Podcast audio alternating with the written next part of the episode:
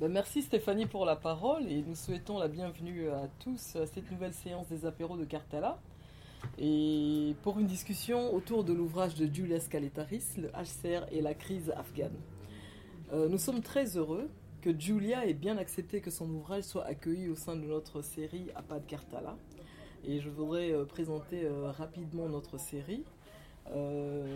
L'Association pour l'anthropologie du développement et du changement social, en sigle APAD, publie des ouvrages issus des colloques internationaux ou des travaux de ses membres. L'ouvrage Le Hasser et la crise afghane, qui sera présenté ce soir, est le second ouvrage de notre série, dont le champ géographique ne porte pas sur l'Afrique.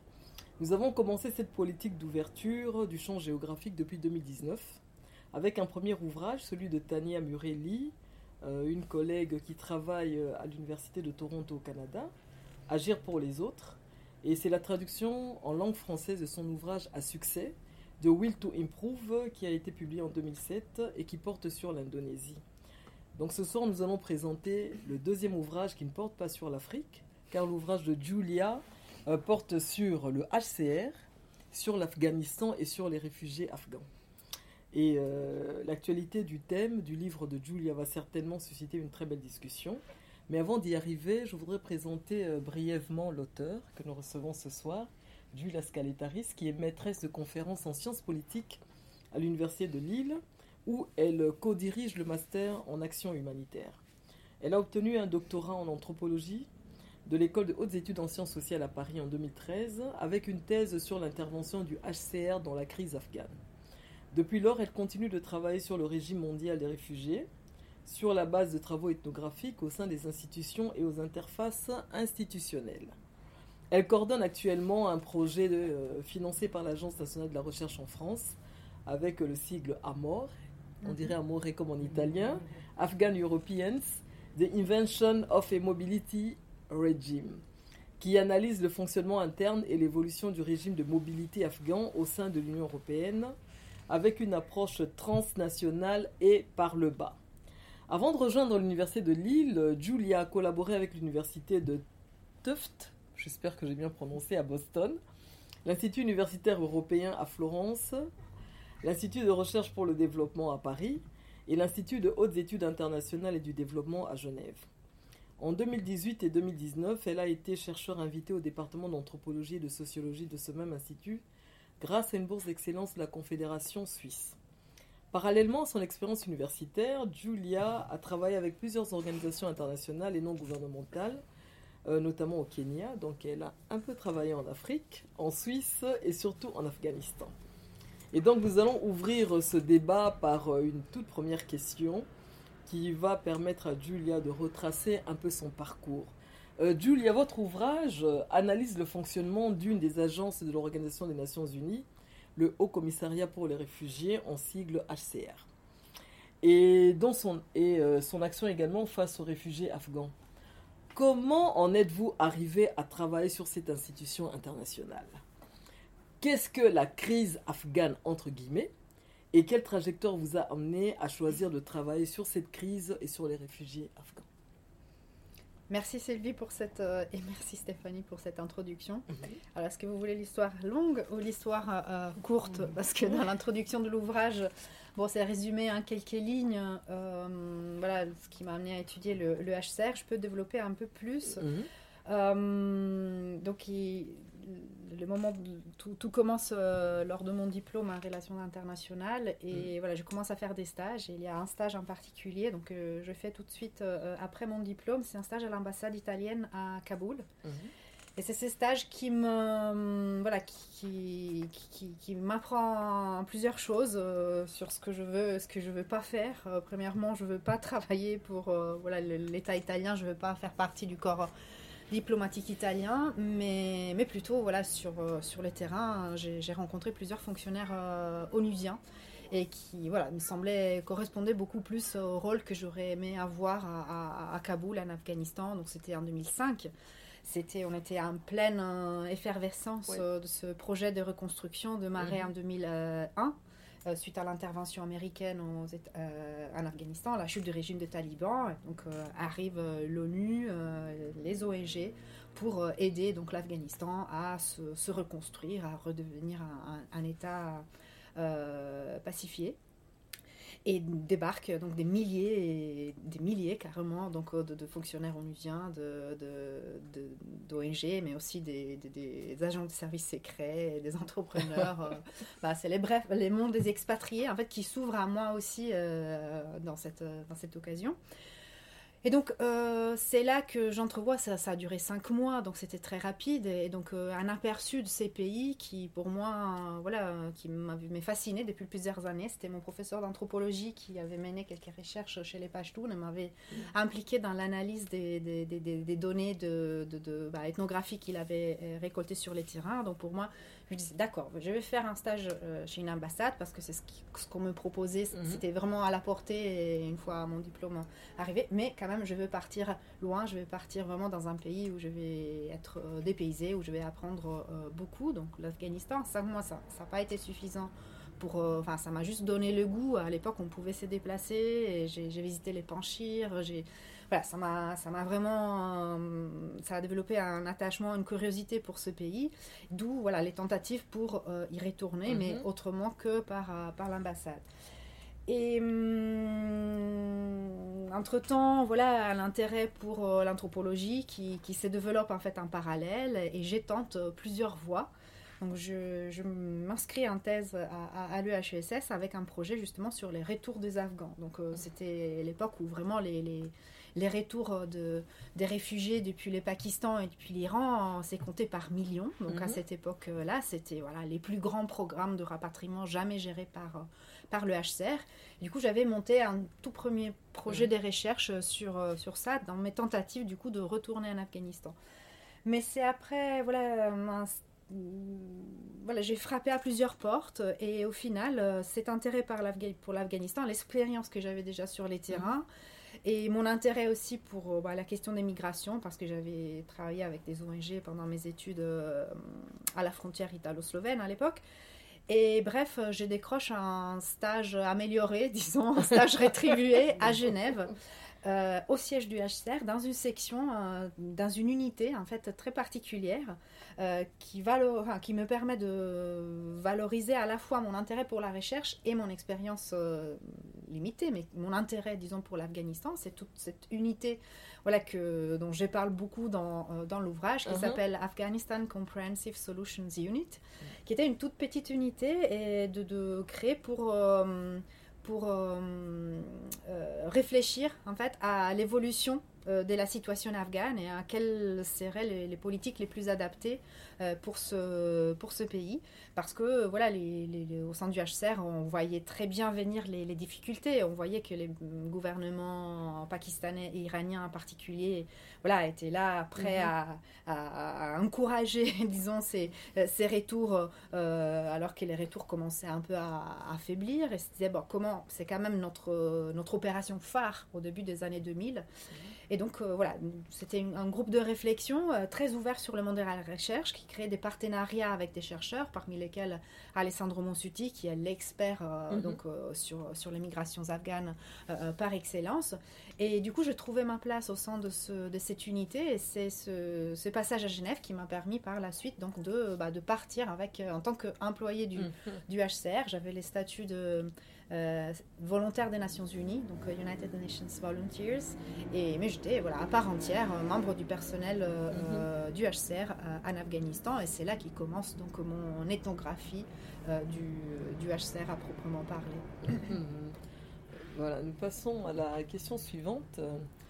Pouvez-vous présenter d'une part les grandes lignes de la bureaugraphie, cette magnifique bureaugraphie que vous avez réalisée du HCR et ensuite, ce projet novateur dont vous parlez dans votre bouquin, Comprehensive Solution to Afghan Displacement. Absolument. Donc ce, projet, cette unité, et ce qui m'a fasciné, c'est que euh, c'était de, fonctionnaires euh, un peu, un peu atypiques, un peu euh, anticonformistes, voilà, très, très proches du monde de la recherche.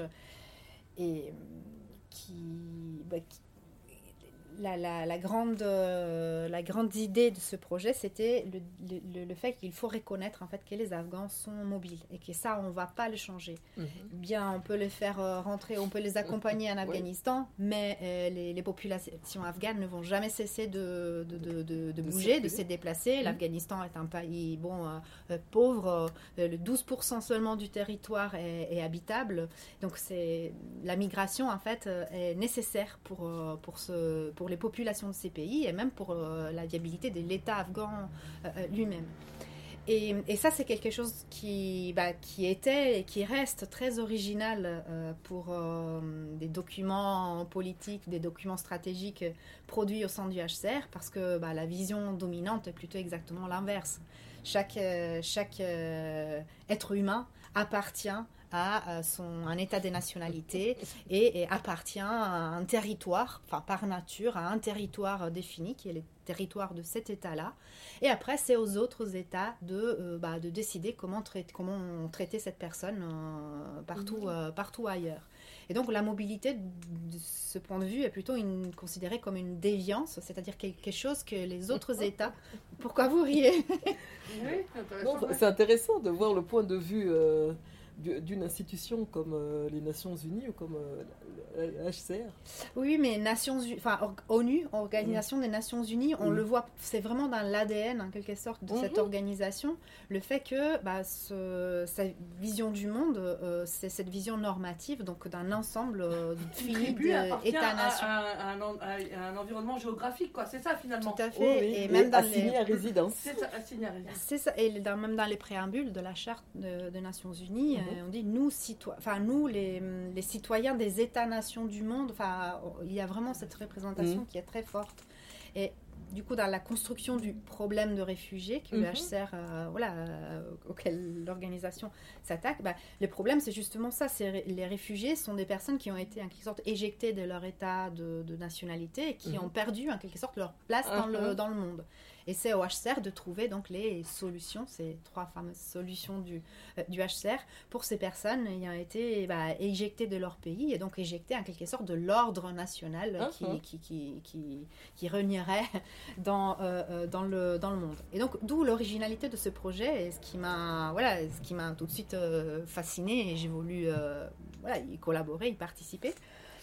Et, hum, et j'ai pu suivre en fait les, les, les, les deux personnes en fait, qui ont conçu ce, projet de Genève, où ils ont mhm. élaboré cette stratégie juste à Kaboul, parce qu'ils ont, quelques années après, ils ont été donc nommés comme les, cadres, enfin les deux cadres de, l'opération afghane. Et hum, ce qui a donné, c'était une marque de légitimité aussi que ce projet novateur euh, se voyait euh, accordé. Mais en fait, ce projet est vraiment le, fil conducteur de, de, mon ouvrage qui, mm. qui, suit en fait ce, projet de sa création euh, jusqu'à sa mise en œuvre. Et en fait, euh, au fil des chapitres, on voit tous les obstacles, obstacles en fait qui ont entravé ces projets, bah, les, les, oppositions internes, le changement du point de vue de ces concepteurs euh, eux-mêmes qui est arrivé à Kaboul, en fait, s'est rendu compte que bah euh, les priorités sont, sont ailleurs. Euh, il faut quand même, euh, face à, à la violence des, des, autorités pakistanaises qui ferment les camps, et, etc., bah, leur parler de mobilité, c'est complètement hors, hors, enfin, c'est complètement déplacé. Mhm. Eh bien, et, au final, on verra, enfin, à la fin, que ces projets, petit à petit, bah, se, puisent et n'arrivent pas, en fait, à, mhm. et n'a pas finalement cette capacité novatrice, transformatrice euh, que, que, je lui avais attribué en quelque sorte dans un premier temps. Mhm. Et c'est suivre ces projets, donc c'est les dispositifs narratifs en quelque sorte suivre ce projet et ça nous permet en quelque sorte de bah, d'explorer les fonctionnements internes de, de l'organisation de mhm. voir euh, bah, comment est organisé le siège de Genève quels sont les rapports euh, entre les bureaux des rapports qui peuvent être aussi très très conflictuels euh, quels sont, bah, qui sont les, les agents du, du, HCR. Donc euh, essentiellement, il y a, il y a trois catégories, mais moi j'en approfondis deux en particulier. Donc les personnels expatriés, d'une mhm. part, qui circulent euh, sans cesse à travers les, les, les, les, affectations du HCR, et d'autre part, le personnel afghan, donc les personnels sur, sur place. Et bon, la troisième catégorie, c'est les personnels de Genève, les personnels locaux de Genève, qui a un, un statut tout particulier, mais, mais bon, c'est une catégorie que je n'ai pas approfondie. Et, ensuite, bah, on arrive sur les terrains en Afghanistan. On voit aussi les, les, les, bah, les sites euh, concrets mhm. où les HCR aident les répatriés à construire des logements, à s'installer dans, euh, voilà, sur ces territoires souvent hostiles, euh, hostiles en Afghanistan. Et, voilà, l'ouvrage en fait se termine avec ma sortie du, HCR et ces constats un peu, voilà, ce bilan un peu un peu, un peu amer, mais, ce qui est intéressant derrière, c'est l'analyse de cet échec euh, qui, montre du coup un creux euh, l'influence de cette vision en fait euh, nationale du, du monde qui, bah, qui constitue une limite forte, importante de l'action du, du, HCR. Et les paradoxes en fait, que je relevais, c'est c'est pas juste une question voilà, de, de, vision du monde, quelque chose qui se joue sur le plan cognitif, c'est pas juste une impossibilité à penser donc la, la, mobilité, mhm. mais c'est que par ces projets, par euh, euh, bah, par les, les, documents qui sont produits, les savoirs qui sont produits, mhm. euh, les données qui sont produits par, par les HCR, en fait, l'ordre national est rendu de plus en plus présent en fait dans les mondes, en quelque mhm. sorte exporté dans cette région du monde euh, où l'ordre national n'était pas aussi euh, présent bah, comme ça peut l'être en Europe, euh, où là, nous connaissons des, États-nations depuis, qui se sont affirmés comme la, la forme en quelque sorte normale d'État depuis bah, au moins deux siècles. Eh bien, en Afghanistan et notamment à la frontière mm-hmm. pakistano-afghane, ce qui a permis pendant 20 ans, pendant les premières 20 ans donc de, de, conflit, euh, aux Afghans de se, de se, déplacer, donc de trouver aussi des, bah, des, des, issues, des, solutions par, par eux-mêmes. C'était justement le fait que la frontière n'était pas très contrôlée, c'était une frontière très poreuse, euh, qu'il y avait... La, enfin, on leur demandait pas de, papier en fait pour s'installer de, mhm. de l'autre côté de la frontière et hum, ce qu'on voit avec euh, bah, l'arrivée du HCR et des autres organisations internationales euh, aussi, bien sûr, c'est que ces Afghans sont recensés, donc ils sont identifiés, on leur délivre de documents, euh, on leur délivre mhm. des cartes de rapatriement qui vont en quelque sorte les, les ancrer d'une manière définitive en Afghanistan, parce que désormais ils sont identifiés. pour pouvoir avoir accès à l'aide humanitaire, eh bien, il faut prouver d'être bien originaire de la province où on, est, où on est rentré. Et de fait, les voies de sortie d'Afghanistan s'amenuisent de, plus en plus euh, parce qu'on incite entre-temps les États à bien contrôler leurs frontières, à bien mettre en place des systèmes euh, d'identification, de, recensement des citoyens euh, respectifs. Mmh. Et du coup, c'est voilà, un dispositif, en quelque sorte, de, contrôle de mobilité qui va de pair avec l'intervention des organisations internationales. Et c'est un dispositif que, bah, lorsque les États d'accueil ne sont pas bien disposés, bah, qui va se, retourner contre les, les Afghans eux-mêmes et qui va du coup limiter leur possibilité d'être euh, mobile. Donc paradoxalement, alors même que euh, voilà l'idée était euh, qu'ils avaient déjà voilà, compris le mhm. fait que la mobilité était essentielle, eh bien, euh, l'intervention du HCR, euh, tout au contraire, euh, va en quelque sorte participer à, à, resserrer autour des Afghans ces dispositifs de contrôle, de contrôle étatique de mobilité. Ok. votre livre met le doigt sur quelque chose de, de, très intéressant, cet ethnocentrisme qui est au cœur même du système des Nations Unies et de toutes les agences. Et à travers votre livre, on peut mieux lire euh, des problématiques semblables qui se trouvent dans d'autres régions du monde où des populations mobiles, euh, depuis plusieurs siècles, ont été amenées à, être fixées par divers processus d'identification, de, de recensement, etc. Et ce que j'ai trouvé intéressant en lisant votre livre, c'est qu'à travers les chapitres, vous mettez en exergue plusieurs paradoxes. Nous allons y revenir. Avant cela, j'aimerais que vous puissiez euh, revenir sur une discussion très intéressante que vous menez sur les notions de réfugiés, entre guillemets, et euh, de migrants, entre guillemets. Euh, Vous interrogez les enjeux liés au processus de désignation des Afghans en Iran entre les années 1980 et 2007.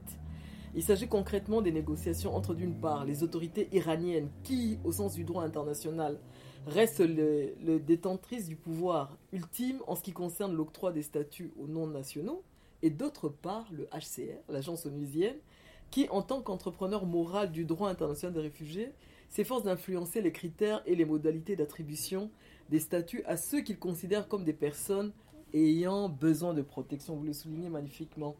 Euh, j'aimerais que vous puissiez revenir sur les grandes lignes de cette discussion et euh, entre ces deux notions de réfugiés et de migrants.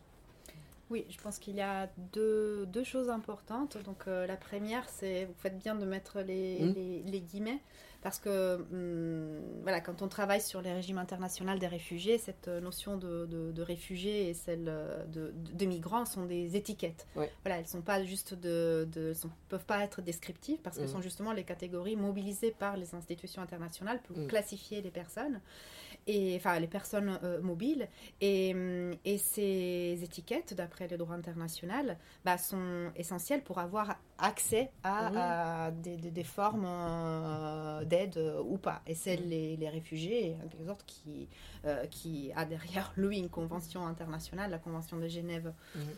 1951 sur les statuts des réfugiés et donc euh, c'est la seule en fait euh, c'est la, la, convention euh, euh, un, la seule convention internationale euh, qui voit presque bah, deux tiers de pays du, enfin deux tiers des États mmh. du monde qui l'ont signé, mais l'ont oui. signé bon lendemain de la de la Seconde Guerre mondiale, euh, après voilà le, le, le, traumatisme de la de la Shoah et aussi parce qu'il y avait à l'époque 20 millions de personnes déplacées à, à, en Europe. Mais c'est pour dire que voilà c'est seulement les réfugiés euh, donc mmh. entre guillemets qui a derrière lui une convention internationale et donc les États se sont engagés en quelque sorte à leur offrir une forme de, euh, de protection. Rien n'existe euh, de, de, tel pour toute autre catégorie des, des migrants. Bon, mmh. oui, vous me direz, il y a une autre convention, une convention sur les travailleurs migrants et leurs familles, mais c'est une convention qui, a, qui a très très peu de poids, il mmh. a été ratifié par très peu de pays. Et parce que chaque euh, État, en fait, est très jaloux euh, de sa souveraineté en matière d'immigration, mm -hmm. de Mhm. pouvoir, euh, voilà, euh, c'est considéré comme un domaine régalien. Chaque État veut pouvoir, en quelque sorte, être complètement autonome là-dessus. Et donc, tout, bah, tout l'enjeu, effectivement, du droit international des réfugiés, c'est, voilà, dans quelle mesure, en fait, le, le HCR, en mettant en avant la Convention de Genève, parvient à convaincre les États à à offrir un traitement particulier à ceux qui sont considérés comme réfugiés. Oui. Et donc, bon, d'une part, euh, la, la, grosse question devient bah, comment identifier ces réfugiés, comment, voilà, comment les, distinguer des autres. Euh, la Convention de Genève parle de persécution et parle de cinq euh, raisons, enfin cinq euh, motifs en fait qui, seraient euh, susceptibles de, enfin, de, provoquer cette, persécution. Mais voilà, c'est une question à, laquelle bah, tous les fonctionnaires bah, français à l'OFPRA, italiens à, à, Rome sont amenés à, à, prendre des décisions tous les jours lorsqu'ils examinent de demandes, mm -hmm. de demandes euh, d'asile et donc et décident si une personne peut être reconnue comme réfugié, si on peut octroyer un statut de réfugié à ces, à, ces personnes. Et, et, ce que j'ai constaté en fait euh, à travers cette étude sur, sur l'Iran, c'est aussi le pouvoir en fait d'exclusion mm -hmm. que a cette catégorie euh, de, de, réfugiés. Donc paradoxalement, on essaye de, de, de protéger ceux qui on considère comme étant les plus, les plus euh, vulnérables. Oui. Euh, mais dans la mesure où il n'existe pas de protection pour d'autres catégories, eh bien, ceux qui ne sont pas, n'arrivent pas, à, pour toute une série de raisons, à être reconnus comme réfugiés, eh bien, n'ont pratiquement n'ont rien d'autre. Et du coup, une, euh, une, bonne moitié en fait des Afghans euh, euh, en Iran, eh bien, ils sont pas reconnus comme réfugiés par l'Iran et font régulièrement l'objet de. Donc c'est vraiment voilà la main d'œuvre très voilà très peu chère, une population voilà très vulnérable que les autorités iraniennes peuvent en quelque sorte euh, voilà, expulser à leur guise ou bien faire, euh, faire revenir. Euh, mais ce sont des, des, des, des, personnes qui sont sans papier en fait en, Iran. Mais c'est pas pour autant que voilà, ils ont des histoires différentes que ceux qui ont été enregistrés par les autorités iraniennes, mhm. dans la mesure où les, les, si on va regarder de plus près la manière dont les autorités iraniennes classifient les réfugiés et les non-réfugiés, jamais ils s'interrogent sur l'histoire de ces personnes, les pourquoi elles ont quitté l'Afghanistan, etc. Ce sont des motivations qui, euh, bah, qui hum, c'est plutôt des, formes de recensement dans certains mhm. lieux plutôt que dans d'autres. Des, des formes de, de, recensement qui deviennent, euh, qui, bah, dans les années 2000, devenaient, devenaient d'année en année plus difficiles parce qu'à un moment, elles avaient introduit des, des hum, il fallait déposer sa demande par, euh, par voie informatique, alors que la ah. plupart des Afghans, bon, déjà, ne, voilà, une partie était euh, voilà, n'avait aucune connaissance, euh, aucune possibilité, accès, euh, ne serait-ce qu'à à, des ordinateurs. Et donc, voilà, c'était la stratégie des, autorités iraniennes pour réduire, en fait, année après année, la, la, population, en fait, des réfugiés afghans, donc mhm. ceux qui, auxquels ils reconnaissaient un droit, de, un droit de séjour, et les autres qui devenaient de plus en plus nombreux. Et c'est à partir, voilà, de ces, de ces expulsions, en fait, de, de sans-papiers afghans, euh, que euh, voilà, dans, l'ouvrage, euh, je réfléchis sur l'opposition entre ces deux catégories du droit international, le réfugié, et, qui a derrière quand même une convention et derrière une organisation qui, voilà, qui plaide pour, pour cette population et qui garantit qu'au moins une partie effectivement de ces, de ces personnes ont pu obtenir un droit de séjour. Et les migrants qui n'ont aucune organisation internationale derrière et qui se retrouvent en quelque sorte à la merci des, complète de, de, la souveraineté étatique des pays qui ne sont pas toujours euh, très, très accueillants. D'accord, merci pour cette réponse. J'aimerais que nous puissions euh, passer à une question intéressante que vous abordez également dans votre ouvrage concernant les enjeux liés à la mise en œuvre concrète des programmes de rapatriement des réfugiés et au fonctionnement de ces programmes euh, vous apportez un regard tout à fait novateur à cette question, car vous analysez notamment les dilemmes auxquels les agents du HCR sont confrontés, concernant spécifiquement le cas des réfugiés afghans au Pakistan, notamment vous avez analysé la question, et le sort des camps euh, de Kachagari et de Jalosé. Alors, comment est produite ce que vous appelez la légitimité ou l'illégitimité internationale des rapatriements, dont le caractère volontaire, dites-vous, est la mesure et quels sont les paradoxes qui traversent la rationalité qui la, sous-tend? Donc nous commençons à aborder les différents paradoxes que vous mettez en exergue dans votre ouvrage. Euh, oui, alors euh, je disais que euh, au début des années 2000, il y a eu des flux de, de retour très très importants qui étaient mhm. pour la plupart spontanés. Donc plusieurs millions d'Afghans rentrent en Afghanistan parce que voilà, ils entrevoient, enfin, les grands changements géopolitiques les amènent à voilà à espérer que que le, contexte ait changé et qu'il y ait un avenir pour eux en Afghanistan. Mais au fil des années, bah, les, ces flux de retour euh, se, réduisent euh, et on se rend compte que bah, une partie des Afghans qui restent, quand même des millions encore d'Afghans qui restent, au Pakistan ou euh, euh, en Iran, eh ben, ils vont pas forcément rentrer parce que c'est peut-être des générations mhm. qui sont des nouvelles générations qui sont nées directement dans les pays euh, d'accueil ou parce que ce sont des personnes qui sont déjà désormais installées, qui ont trouvé un, un, emploi, des personnes mhm. par exemple malades qui ont besoin de, de, de, soins voilà, qui n'existent pas en Afghanistan. Mais cela ne plaît pas euh, aux autorités euh, iraniennes et, pakistanaises qui, bah, voient, euh, qui se disent, bah, qui, disent, voilà, haut et fort, bah, ça fait 20 ans en fait qu'on accueille de, deux Afghans. Euh, maintenant bah, qu'il y a l'OTAN, qu'il y a euh, l'ONU, bah, que en quelque sorte le monde a débarqué en Afghanistan, que des millions de dollars se réversent dans le pays, bah, nous, nous avons fait notre part, maintenant c'est à vous. Et donc, sans, voilà, sans, sans trop de... Euh, sans trop de... Hum, comment dire...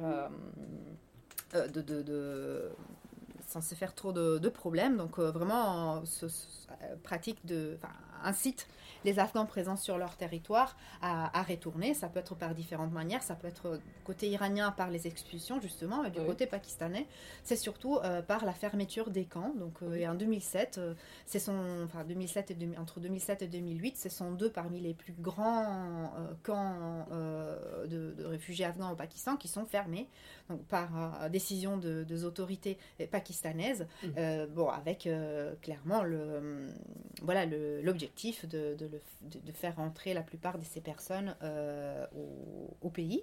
Officiellement, il y a une option de, euh, l'appelle le relocation, donc mhm. une, option de réinstallation, mais c'est dans des, dans des, voilà, des nouveaux camps, dans des lieux euh, voilà, qui sont assez complètement inhospitaliers.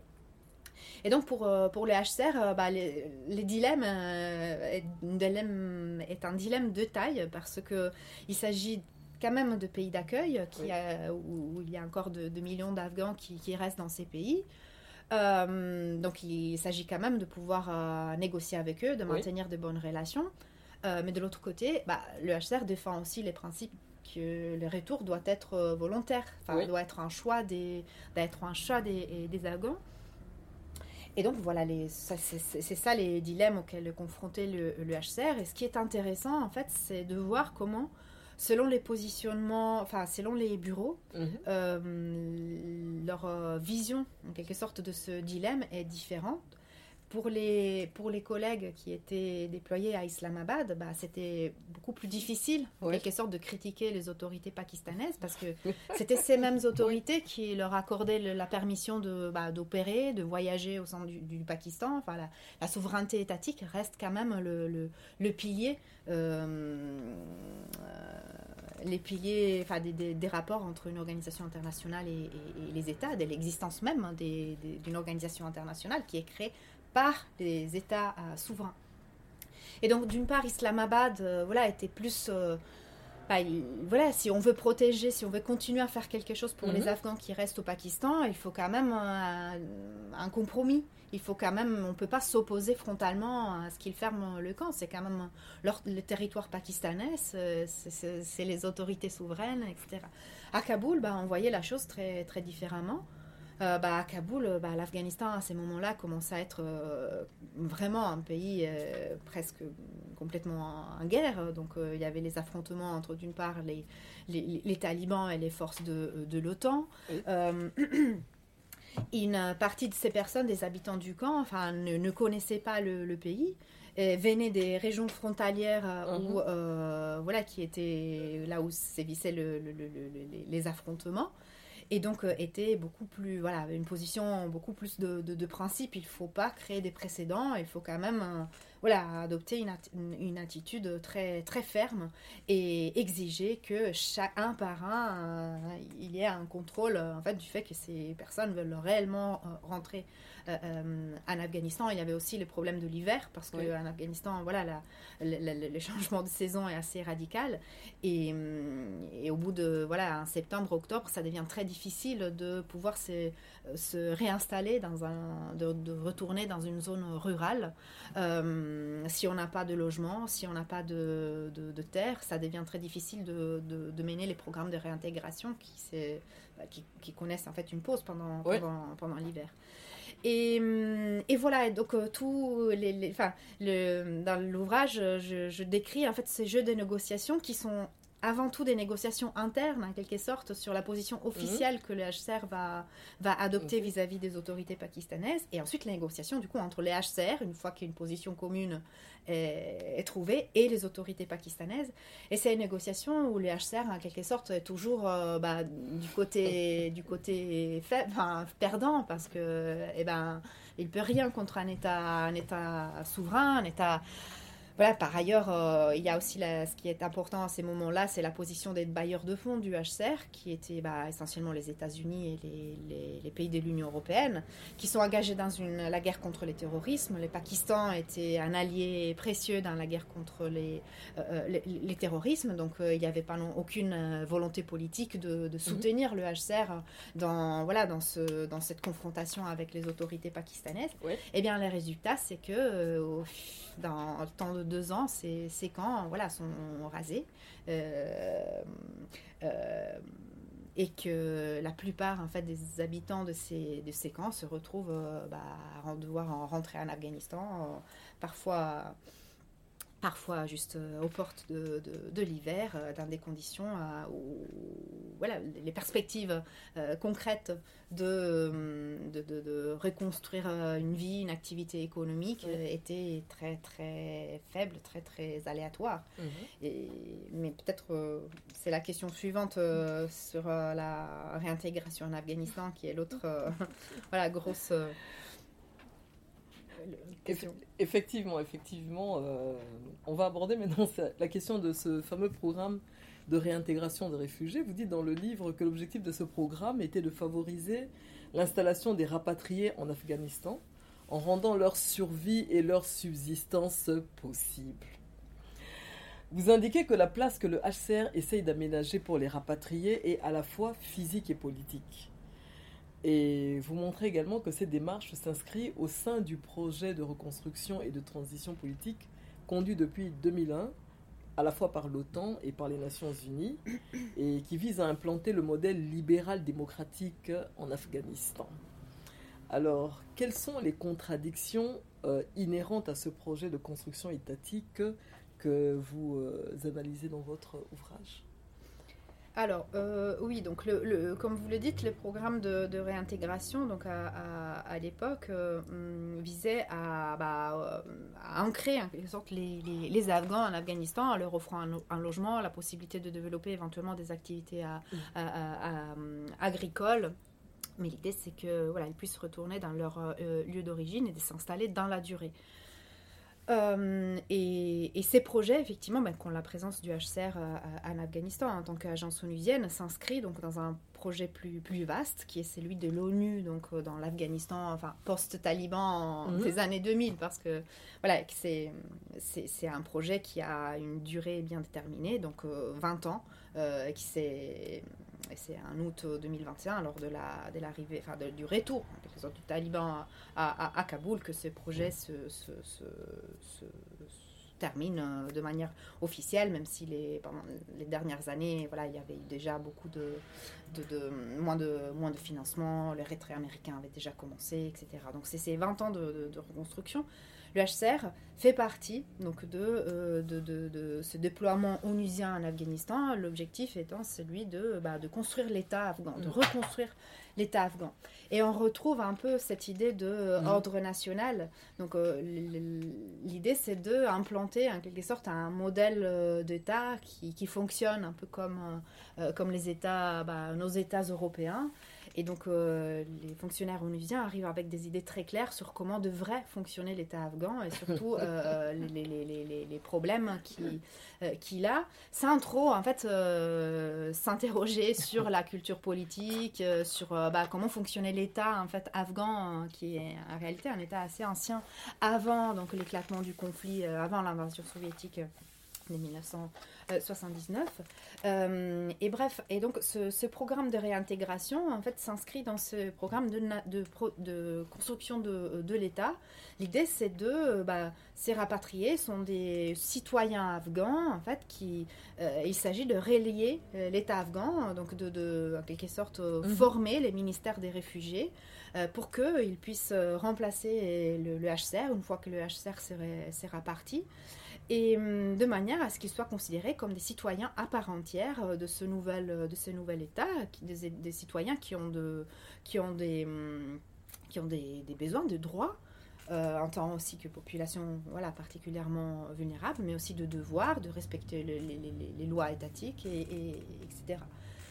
Mais, hum, mais, je montre dans l'ouvrage comment en fait ce programme de réintégration est un, est un programme qui déjà en 2007-2008 euh, relève un peu de, l'utopie, en fait, de, mhm. vouloir ancrer euh, ces, cet Afghan, euh, ces Afghans hum, en Afghanistan, qui est déjà à, l'époque, en fait, les seules terres, en fait, que, il y avait toute une série d'en fait, d'Afghans qui étaient sans terre, parce que désormais, ils étaient partis depuis très longtemps, ils n'avaient mhm. pas vraiment un lieu physique ils avaient perdu leur terre après voilà 25 ans de, de, conflit. C'est aussi normal que voilà la terre est captée par par euh, c'est qui ont du, du, pouvoir. Et donc il y avait cette masse de rapatriés sans terre. Qu'est-ce qu'on en fait? Les ministères de, réfugiés, pour propose de créer des villages en fait dans des zones qu'il arrive à, enfin sur des terres qu'il arrive à, trouver, mais qui en fait sont les terres euh, que tous les autres ministères en quelque sorte ont, rejetées parce que euh, inutiles, euh, non fertiles, et, etc. Et donc en 2007-2008, on voit émerger quelques villages comme ça, complètement dans des zones complètement désertiques et qui voilà qui pour moi c'est vraiment l'image que j'essayais aussi de, de, de, de, transmettre avec la, la photo qu'on a choisie pour la couverture de, cet ouvrage enfin cette tentative cette l'utopie de vouloir en quelque sorte ancrer euh, installer et euh, aider des personnes à construire à reconstruire euh, leur vie leurs activités économiques mm. dans des lieux voilà qui offrent vraiment très très peu très très peu de choses mm-hmm. simplement au nom bah, du fait qu'ils sont afghans et que leur euh, pays d'origine est, l'Afghanistan. Et, voilà, dit comme ça, on a l'impression voilà, qu'on est dans une approche critique du HCR, etc. Mais raconté de l'intérieur, euh, je montre aussi en fait les dilemmes que les, mm. les fonctionnaires du HCR eux-mêmes, euh, voilà, auxquels les, les, agents du HCR eux-mêmes sont, sont confrontés parce que bah, euh, oui, on est face dans une situation très très délicate. Bah, on tente le tout pour tout. Euh, on, a des, on a trouvé des donateurs qui sont, qui sont intéressés. Et eh ben, on va faire venir des experts pour choisir euh, ceux parmi ceux sites-là qui paraissent plus viables que les autres. Et sinon, qu'est-ce qu'on va faire avec euh, Qu'est-ce qu'on va pouvoir offrir à ces rapatriés mhm. sans, euh, sans, terre? Donc euh, voilà, la création de ces villages, c'est pas juste voilà, une forme d'aberration du, du, HCR, mais c'est vraiment tous ceux qui, avec toutes, en quelque sorte, les bonnes intentions mhm. du monde, on va essayer de, de, de, de, construire, mais évidemment, les, les résultats, et, voilà, c'est insatisfaisant. Et j'aurais beaucoup aimé en fait pouvoir suivre ces villages dans la durée. Mais en fait, une fois partie d'Afghanistan, j'ai pas pu. Euh, voilà, la thèse a été très très prenante et j'ai pas pu euh, voilà y, retourner euh, assez assez vite. Mais d'après ce que j'ai compris en lisant les plusieurs rapports qui ont été écrits sur ces sites, la plupart en fait n'a pas pas décollé. Donc voilà, ils ont ils ont disparu. Et ce, je pense qu'il y en a encore deux ou trois qui, qui existent toujours, mais ce sont des sites où la plupart, enfin la, du moins une bonne moitié des habitants sont, pratiquent une mobilité très, très importante, que ce soit une mobilité vers la ville, Kaboul, la, capitale, ou que ce soit aussi une mobilité en fait euh, transnationale dans, dans, dans, la région. Et voilà, je pense que euh, mais depuis plusieurs, euh, enfin depuis longtemps, la plupart, c'est rare de rencontrer une famille en Afghanistan qui n'a pas au moins un membre euh, mhm. qui, voilà, qui, a, qui, qui se trouve à l'étranger et mhm. qui euh, envoie de l'argent et qui essaie de, trouver en fait des, des, voies de sortie aussi pour, pour mhm. soi-même et pour euh, les, les membres de, de sa famille.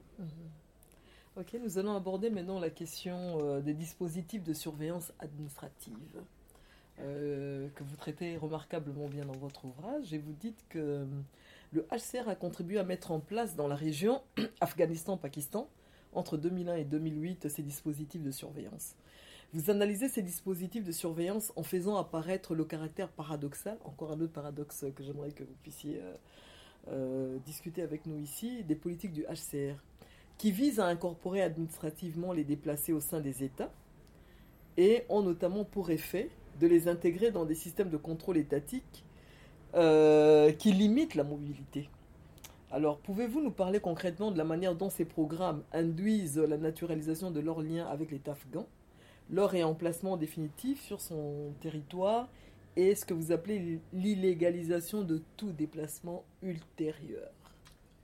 Oui, bah ça, euh, on revient un peu à ce que je disais tout à l'heure mhm. sur en quelque sorte la, voilà, la, la, diffusion, l'implantation de, de l'ordre national dans cette, dans cette région du monde. Mhm. Et donc, euh, voilà, j'analyse plusieurs euh, programmes. J'analyse le, le, recensement en fait, des Afghans au Pakistan mhm. qui est organisé en 2000, entre 2004 et 2005 et qui du coup permet d'identifier tous les Afghans qui se présentent aux, aux, autorités et aussi à leur délivrer des cartes de séjour de, de la durée de trois ans et qui peuvent être euh, ou non euh, renouvelés bah, par les autorités pakistanaises. Donc c'est, ils ne sont pas reconnus comme réfugiés, ils sont juste reconnus comme afghans résidant temporairement au, au Pakistan. Mais la plupart de ces personnes, voilà, n'avaient pas vraiment de documents d'identification. Mm-hmm. Bah, en Afghanistan, il y avait plus de recensement depuis les, enfin, depuis les années 60. Le, dernier, je ne sais plus, c'était dans les années 60 ou au milieu des années 70. Et donc, tout se déroulait dans l'informalité, mais voilà, le, les Nations Unies euh, n'aiment pas l'informalité parce que c'est voilà, c'est un, un realm, c'est un royaume, enfin, c'est un espace sur lequel ils n'ont aucune prise. Mhm. Et donc, euh, le HCR va lui-même, pour pouvoir euh, comprendre qui étaient les Afghans au Pakistan, a participé pleinement à, ce projet de recensement, parce que aussi pour préparer, à, quelque sorte, pour décider dans quelle région en Afghanistan euh, concentrer par exemple les, projets, les financements. Mhm. Il voulait savoir euh, bah, d'où étaient originaires la plupart de ces, de ces, de ces Afghans. Donc c'était dans un esprit de, en quelque sorte, mieux connaître cette population pour mieux pouvoir l'aider. Mhm. Mais euh, voilà, l'effet, voilà, en quelque sorte collatéral était aussi celui de, voilà, d'identifier cette population et de la rendre, de l'exposer davantage en fait aux autorités pakistanaises qui à l'époque étaient, voilà, euh, commençait à être ouvertement hostile vis-à-vis de, cette, cette population. Euh, autre dispositif, c'est le rapatriement lui-même, et je montre comment en fait bah, c'est, quand même un programme à la logistique assez exceptionnel, donc euh, sur trois pays qui là c'est, remarquable, ils sortent ce, ce, projet d'un point de vue logistique et qui a permis sûrement à des millions d'Afghans en fait de, de, rentrer, qui les a aidés en donnant parce que chaque chaque euh, chaque famille recevait bah, du, du, cash, donc des, espèces, une forme d'aide une fois qu'il qu à, euh, en, Afghanistan.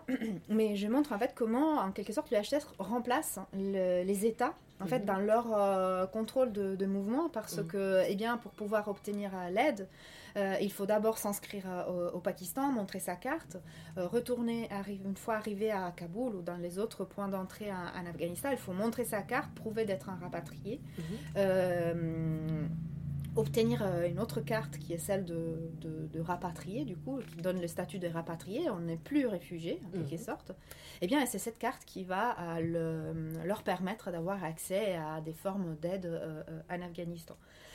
Et, du coup, voilà, je, donnais deux exemples, il y en a d'autres dans, dans l'ouvrage, mais comment voilà, cette, euh, cette contre, enfin, ces dispositifs de contrôle de mobilité sont mhm. portés, enfin, le hashtag ces programmes du HCR euh, contribuent en quelque sorte à les instaurer pour la première fois dans cette, euh, dans cette euh, région du monde où les mobilités se faisaient voilà, de manière plus, plus informelle et aussi plus, plus libre et plus facile d'une certaine mesure parce que les contrôles, bah, tous les documents, ça veut dire aussi que pour pouvoir se déplacer, bah, il faut avoir recours à, des, bah, à des passeurs, à, des, mhm. la possibilité de, de, de documents des faux documents, etc. Bon, c'est une logique qu'on connaît très bien ici, euh, euh, aussi aux portes de, euh, aux portes de l'Europe. Et hum, il y avait une dernière chose, oui, la question de l'illégalisation, mmh. Mmh. donc qui est effectivement une, une, une notion que j'emploie pour montrer en fait comment, bah, après les rapatriements, bah, si la réintégration échoue, en fait, il n'y a, il y a, il y a rien d'autre. et ce qui se passe, c'est que c'est dispositifs de contrôle de mobilité qui petit à petit sont mis en place. Bah, à l'époque, en 2017, ils n'étaient pas encore très tout puissants. Hein. C'était encore euh, tout à fait possible de passer la frontière et tout. Euh, il serait intéressant de voir euh, bah, aujourd'hui qu'est-ce qu'il en est de ces, de ces, dispositifs.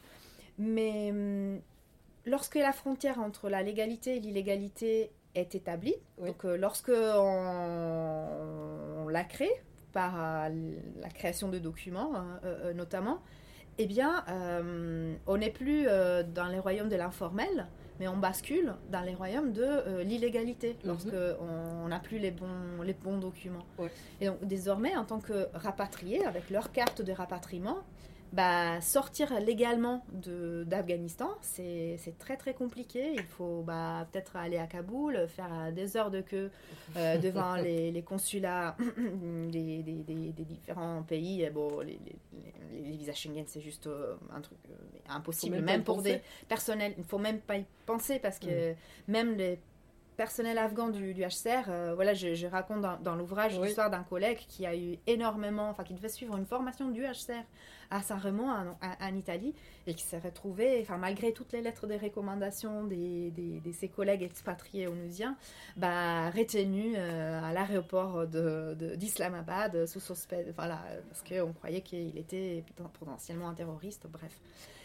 Et hum, c'est pour, euh, c'est pour dire que voilà, les possibilités du coup d'émigration euh, s'amenuisent. Mhm. Et hum, lorsqu'on même dans la sous-région. Même dans la sous-région. Et lorsqu'on est un Afghan, au Pakistan, un Afghan au Pakistan sans, hum, voilà, sans, sans, document, on n'est plus simplement un, voilà, un Afghan au, Pakistan hum, dans l'informalité, mais on est un, illégal, un Afghan présent illégalement euh, en Afghanistan et en tant que tel, euh, un Afghan qui peut faire l'objet d'expulsion, qui qui n'a pas de, de droit, euh, etc. Alors que, bon, dans les années qui précédemment, c'est n'est pas l'informalité qui a empêché à, bah, aux Afghans de pouvoir bénéficier de, l'accès à l'instruction, mhm. par exemple, euh, ou, à, ou à des formes d'assistance médicale euh, ou, ou autre donc euh, voilà, c'est ça le, paradoxe euh, que, voilà, avec lequel se, conclut euh, l'ouvrage. Donc voilà, on part de cet enthousiasme avec, pour ces projets qui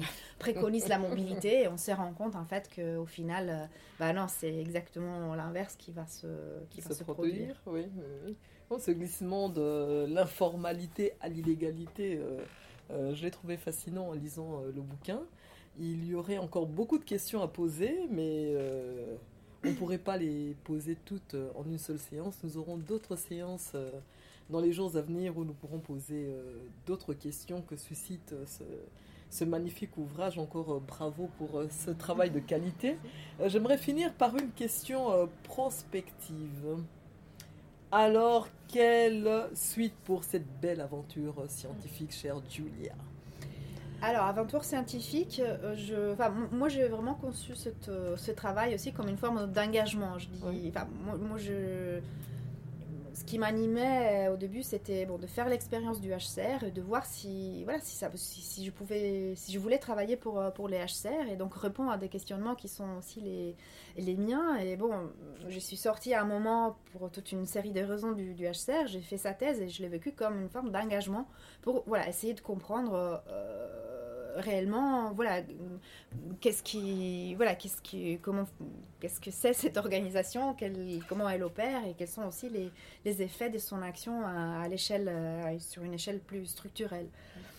Et donc, bon, je suis fière de cette critique et je suis ravie en fait que cet ouvrage, euh, voilà, soit, soit publié parce que voilà, j'espère que d'autres pourront saisir de cette critique pour, euh, voilà, pour euh, partir de là, pour, euh, pour peut-être inventer autre chose. Ou pour, voilà, je suis particulièrement curieuse de savoir comment les personnes qui travaillent, notamment en HCR, aujourd'hui pourront le, pourront le prendre. Donc j'espère que...